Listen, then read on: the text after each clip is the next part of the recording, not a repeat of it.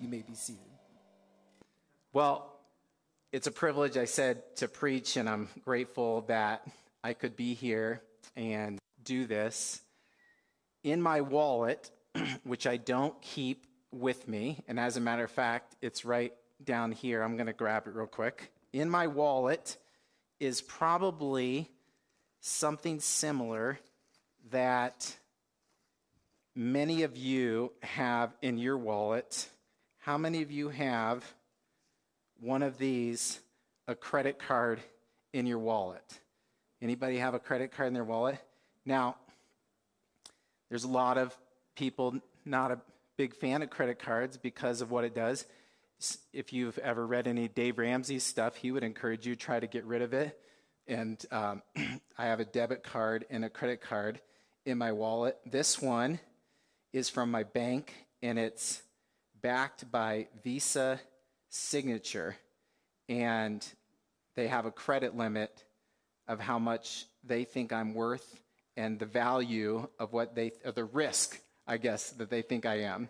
Now, I remember my first credit card, 1997. I was looking to buy a ring for a girl that I wanted to marry me. She's in the back row, right back there. and I had saved up a bunch of money, and I thought was a lot of money. I was a senior in college, and I went to the jewelry store to look at rings. And of course, no matter how much money you've saved, the ring you're looking at is always more than you've saved up. And so I was looking at the rings. I thought, and you know, they put the pressure on you. You're, she's going to wear this the rest of her life. So this is not the time to chintz out. Thanks for the pressure as a kid that still owed money on his school bill. So I figure out the one I want. I'm short. And he says, well, you could apply for the credit card. And that could cover the rest probably of what you needed. So I thought, you know, I'm 22 years old. That sounds like a smart thing, you know? And so they they get all your information and the lady goes back, runs it through the system, comes back. How much risk do you think I was worth? Now, some of you are going to guess, so I'm going to give you the opportunity to guess. What how much risk do you think the bank thought I was worth? 3000. 3000. That's very generous. They did not think I was worth 3000. Anybody else? $500. That is how much the bank thought I was worth risking on. $500. And the lady said, You're almost there. the money I had saved plus that was almost there. So I came back later with the rest of the money, and that was my first credit card and it had a limit. When I got it, I had never had a credit card before. It had an expiration date on the back. And that what I thought was that sounds a little bit like life. Limits and expiration dates. And when I was preparing this message and the scripture that I am going to read for you today, that was one of the things that first came into my thought process was limits and expiration dates. And one of the great fears people have in life is that there will not be enough, it's running out, and we call that a scarcity mentality, that there will not be enough, things are running out. Scarcity mentality is basically this the thought there's not enough of it, or there will eventually be a, a shortage. Have you ever wondered in your life if there was enough of something enough food, enough time, enough friends, enough energy, enough happiness, enough savings. On the other hand, there's a term in the scripture, and that is abundance. And abundance means this having more than enough all the time. And so today, I would like to discuss that with you.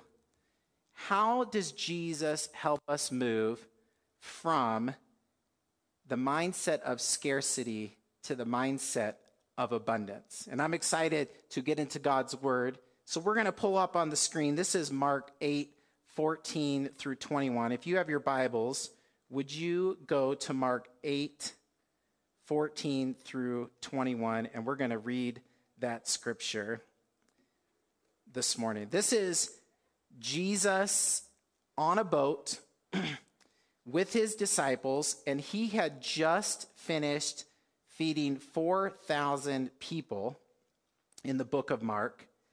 And they're on a boat and they're heading across the Sea of Galilee, Mark 8, 14 through 21. The disciples had forgotten to take bread and only had one loaf with them in the boat. Then he gave them strict orders Watch out. Beware of the leaven of the Pharisees and the leaven of Herod.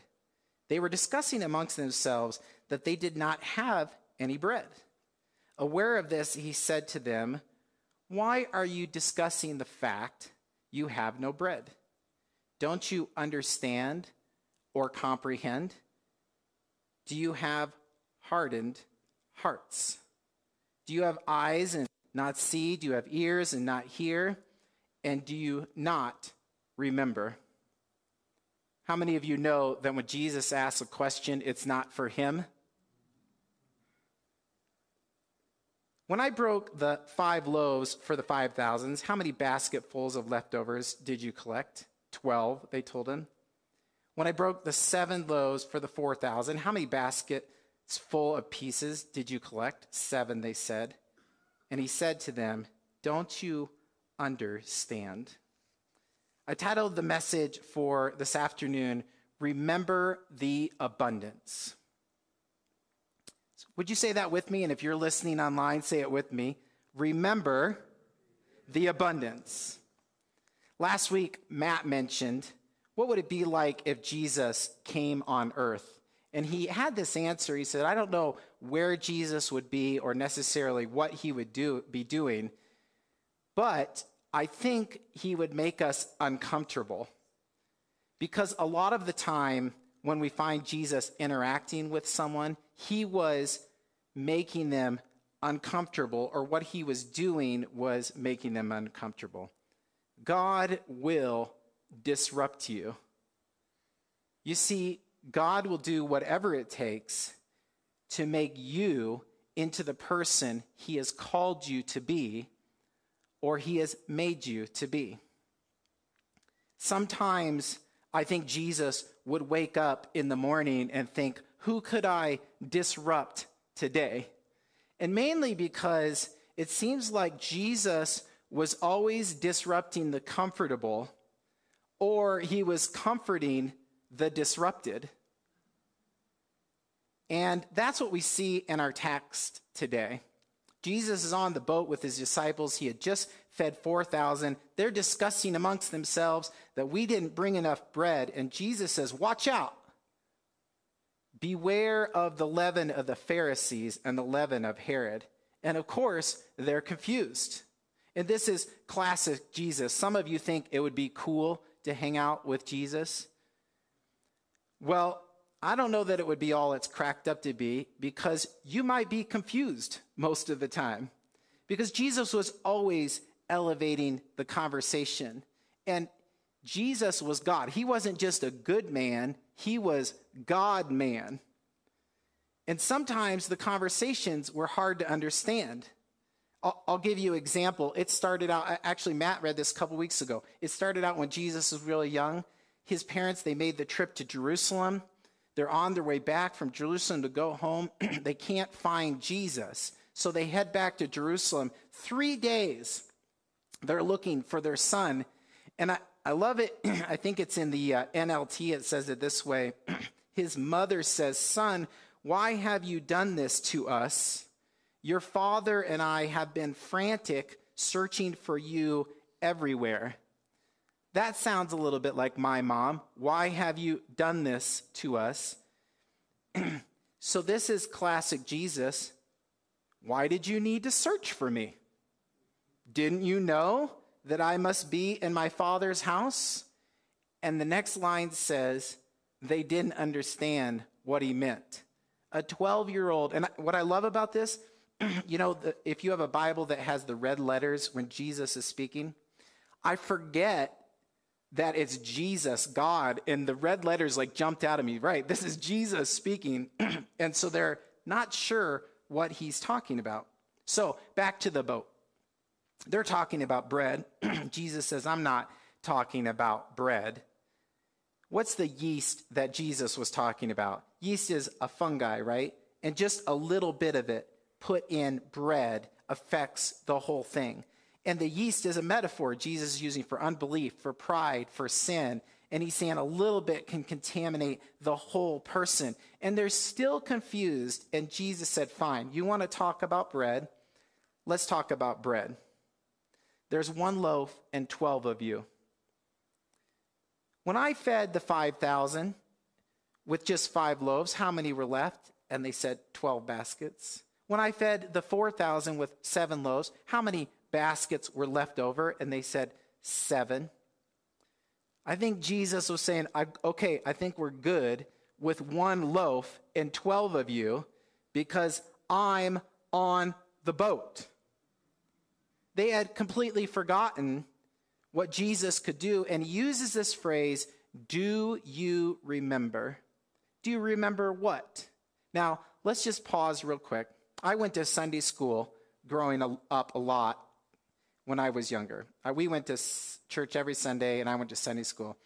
I don't remember as a kid growing up them teaching that there was two times that Jesus fed the multitude. It was usually the feeding of the 5,000. And the reason it was such a big story is not only because of the impact, it's an amazing story. It's the did you know it's the only miracle besides the resurrection that's mentioned in all four gospels Matthew, Mark, Luke, John, they all four mention the feeding of 5,000. The only miracle besides the resurrection that they all mention. And then two of them, Mark being included here, mention the feeding the 4,000. Now, for me, they probably told us that. I just didn't remember because it seems like the week they taught the feeding the 5,000, they would bring crackers goldfish or little Swedish fish and hand them out to us. I don't ever remember the next week doing it again. Jesus did it twice. I could have got a lot more crackers and goldfish as a kid if I would have known there was two times that Jesus did this. But it's a big deal because this, I love when Jesus does something knowing that he can do it again. And he did it once and he shows I can do it again. And he's calling them to remember just recently, I just fed 4,000. Isn't that so powerful knowing something that Jesus does, he can do again? So let's go back and just read real quickly just the verses in front of this. If you have your Bible, it's actually in verse 1 of Mark 8. Let's read the account of the 4,000 in those days, there was again a large crowd. They had nothing to eat. He called the disciples and said to them, I have compassion on the crowd because they already stayed with me three days and have nothing to eat. If I send them home hungry, they will collapse on the way, and, ha- and some of them have come a long distance. His disciples said, Where can anyone get enough bread here in this desolate place? How many loaves do you have? He asked them. Seven, they said. He commanded the crowd to sit down on the ground. Taking the seven loaves, he gave thanks, broke them, and gave them to the disciples to set before the people. So they served them to the crowd. They also had a few fish, and after he had blessed them, he said, These were to be served as well. They ate and were satisfied.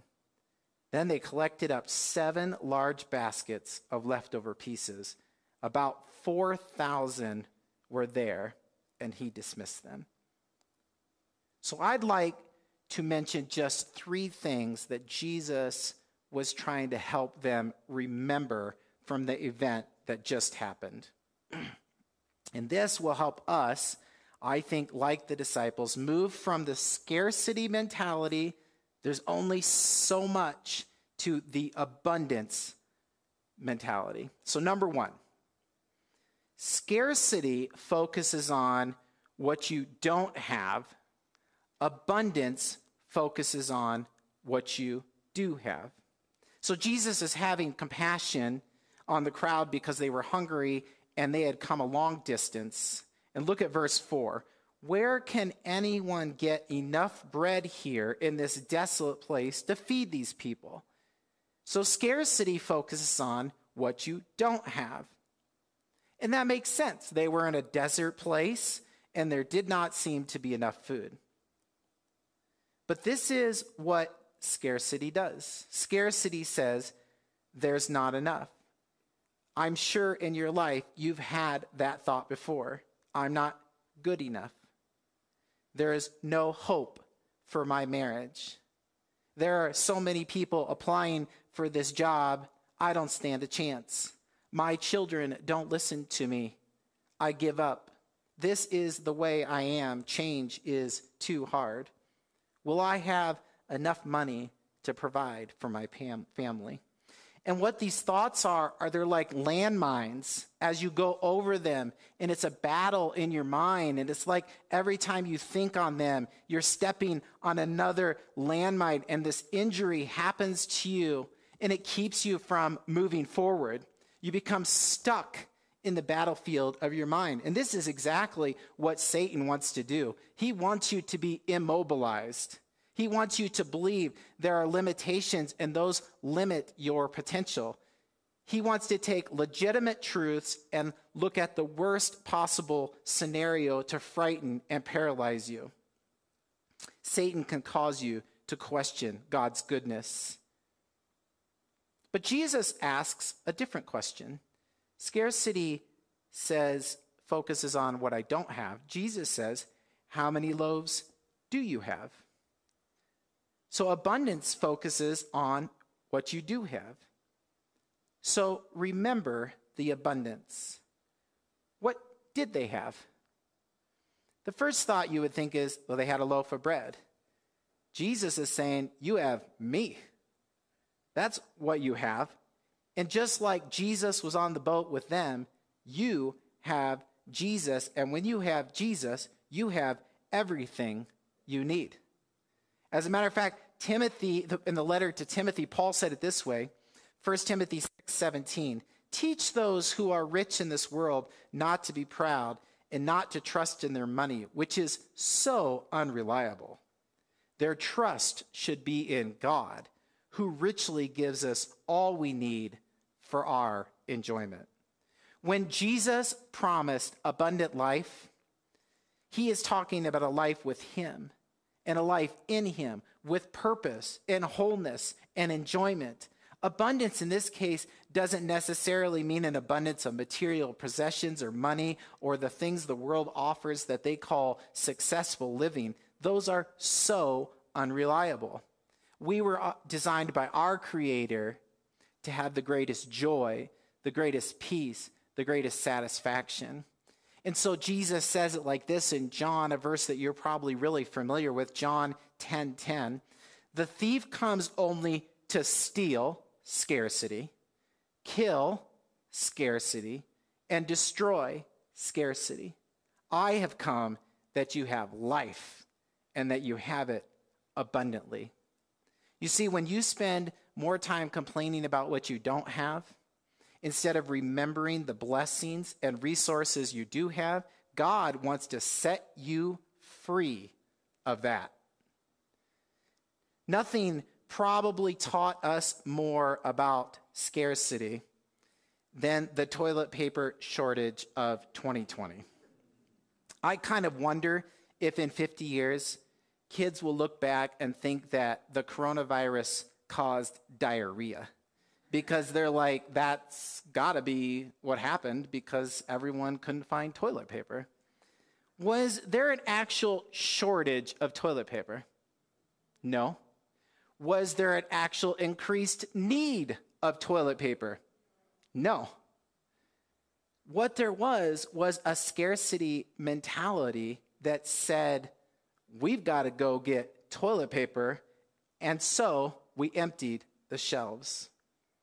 How do we know that with God there will always be an abundance?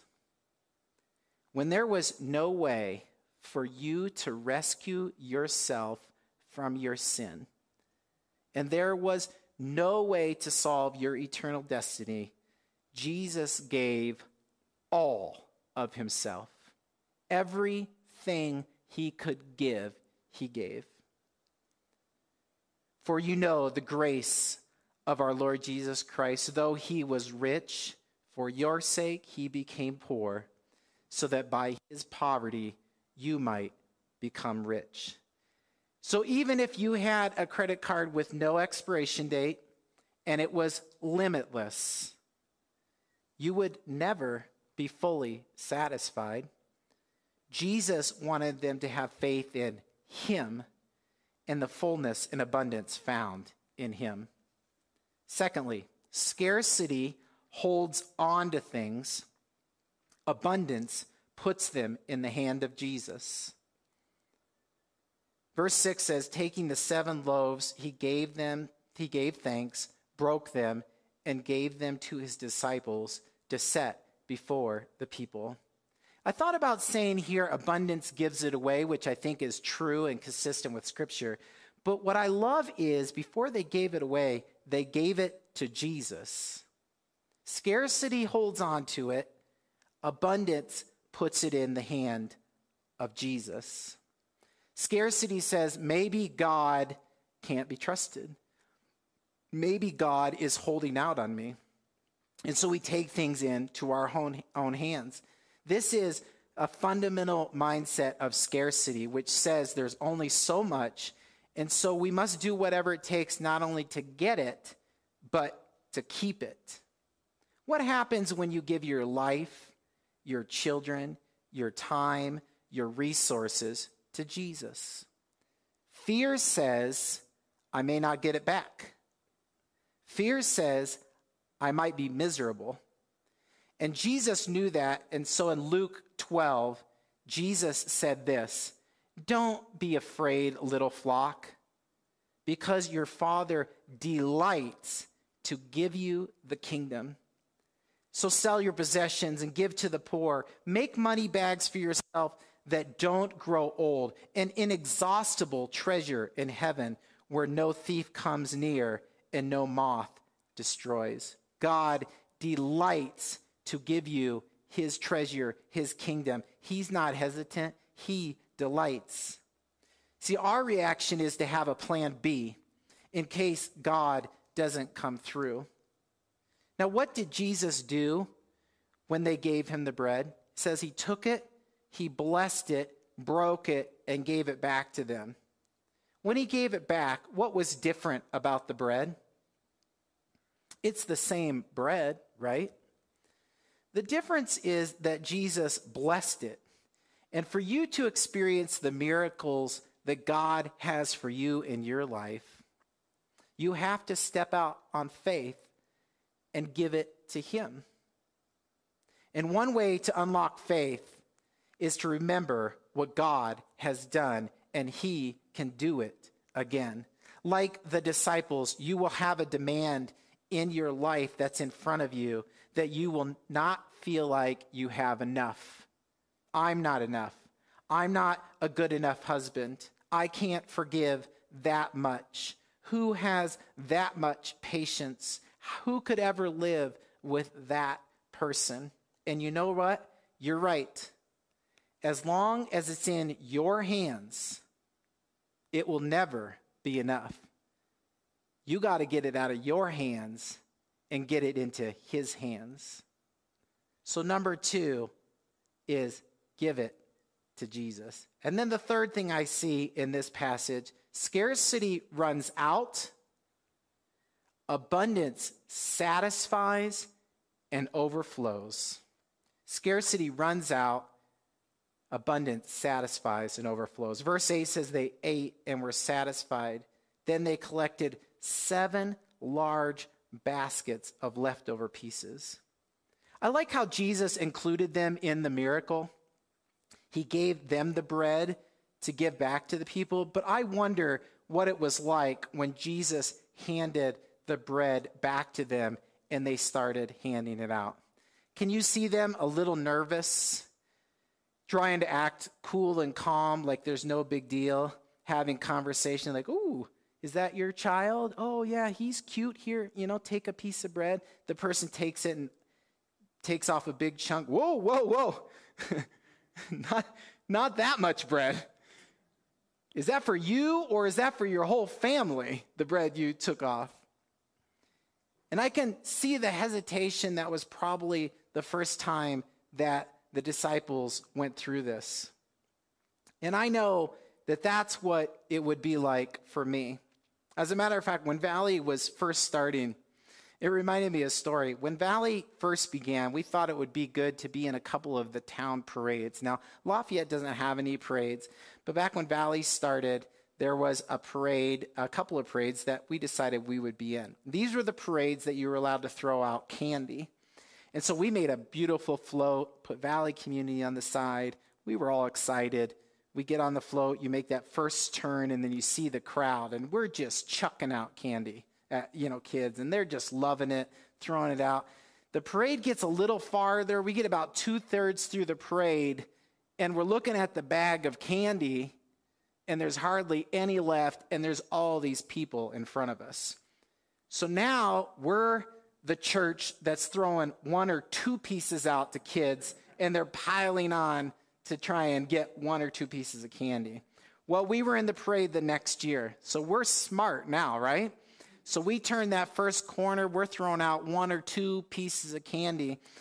Interestingly enough, for some reason, and I think it might have been the weather, and the parade, the day the parade was on, uh, the 4th of July. There wasn't as many people out this year, but we didn't know that. So we're throwing out one or two pieces of candy at the beginning.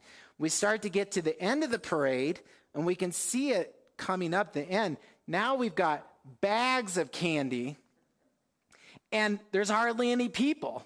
So now instead of kids jumping on each other to get candy, they're getting pelted by people on the float from Valley Community because we're throwing, they got to get rid of all this candy and throwing it out.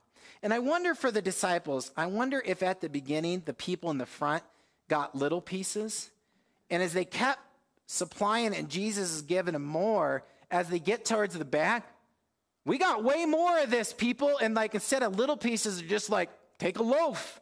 Here, your family, everybody gets a loaf. And by the end, it's like they're collecting up, and there's not only satisfaction, they're full, it says seven large baskets.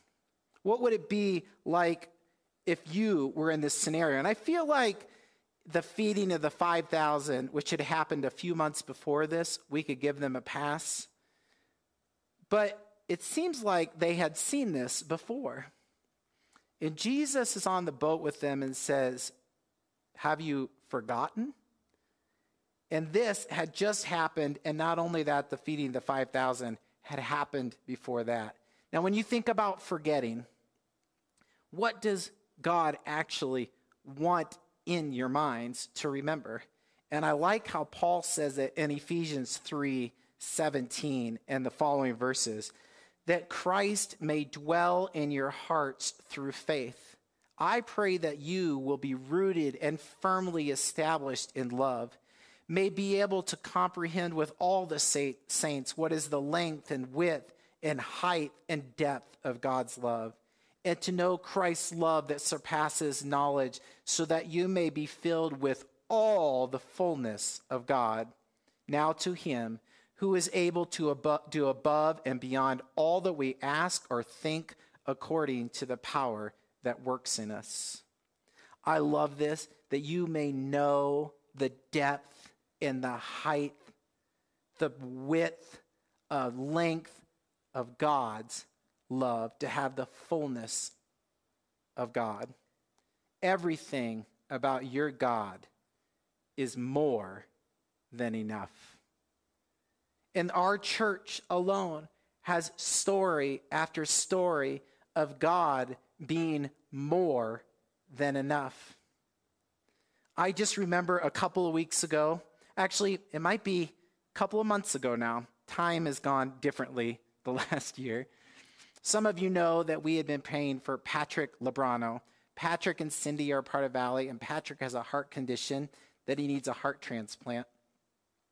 And Patrick was sharing about how the last several years he's had a passion for handing out blankets and helping the homeless.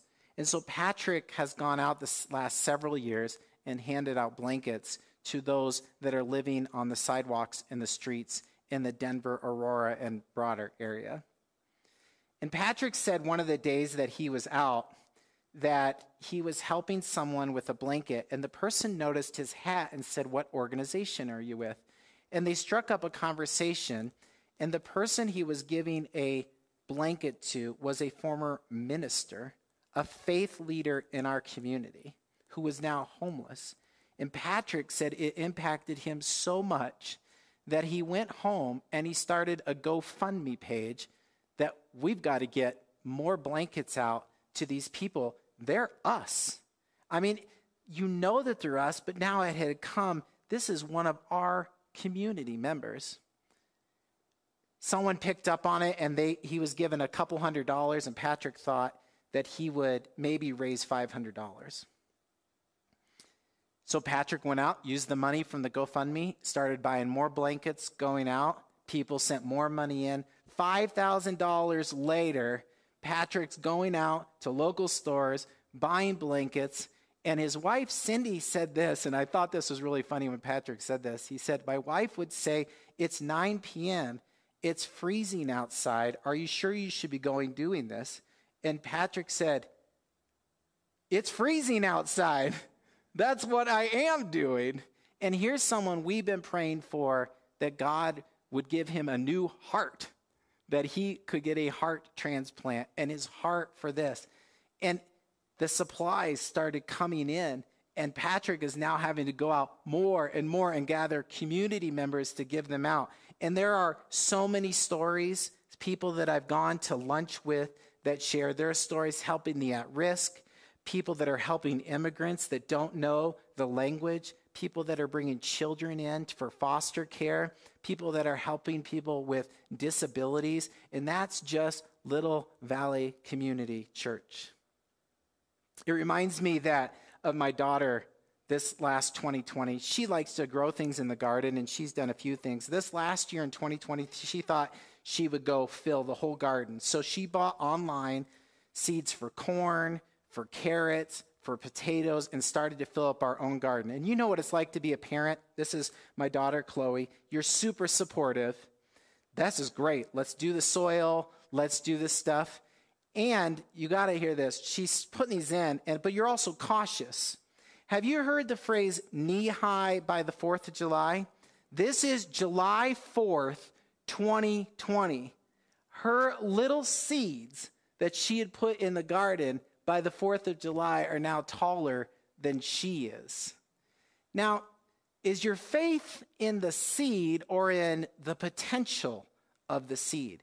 And I love that story in the New Testament when Jesus says, if you have the faith of a, even a mustard seed, which, by the way, corn seeds, I thought they were a lot bigger than they were. Maybe it's just the internet, but they're really tiny.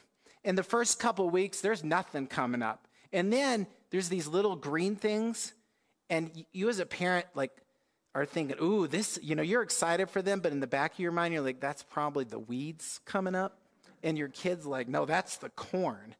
And sure enough it was the corn that came up.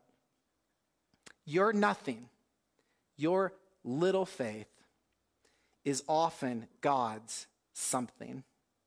And when you plant it when you give it back to him when you respond in faith God's nothing becomes something. I like it as an equation scarcity plus faith equals abundance.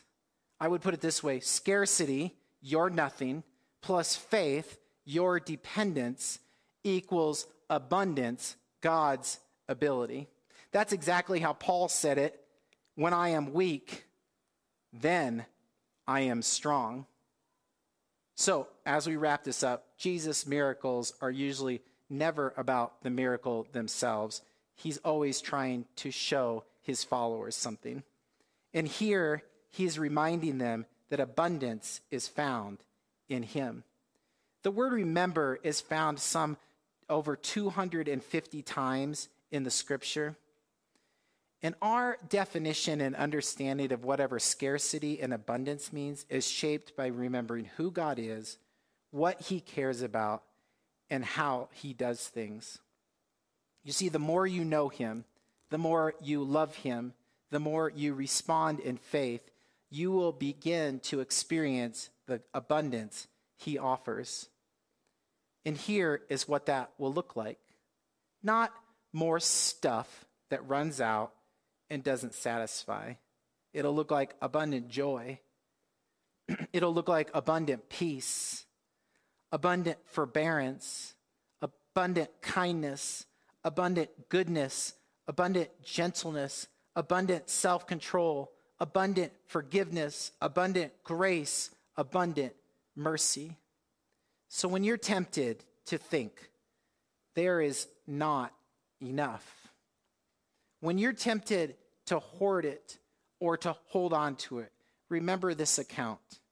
We are serving a king who has an abundance at his disposal. After the feeding of the 5,000, there were baskets full of food. The leftover of the abundance of the kingdom was far greater than the scarcity that the world has to offer. So be satisfied. Live abundant. Remember the abundance you have found in Jesus. Would you stand as we close in prayer? if there was a credit card for the abundance that is found in Jesus, I think on the front of it, instead of an expiration date, it would have the word faith. Because it's found in Him, and faith is what unlocks. And that is what unlocked for them the ability to start handing it out. Let's ask God to move from scarcity to abundance. God, you've given us in your word the remembrance of what you've done time and time again. You did it for Adam and Eve, you did it for Abraham, you did it for Moses, you did it for Joshua, you did it for Elijah, you did it for Elisha, you did it for the prophets, you did it for his disciples, you did it for his apostles. You've done it in Valley Communities story. You've done it in the people of Valley Community, and you've done it in our own lives. Help us to move from scarcity to abundance, faith that unlocks the abundance of the kingdom. Help us not to forget the abundance. It is in the name of Jesus we pray this. Amen. Do you remember this? We sang this earlier. Sing it with me. Great is thy faithfulness. Great is thy faithfulness. Morning by morning, new mercies I see. All I have needed, thy hand hath provided. Great is thy faithfulness, Lord unto me. Have a great day. Be blessed. Live in the abundance. Beginning to end, your life is.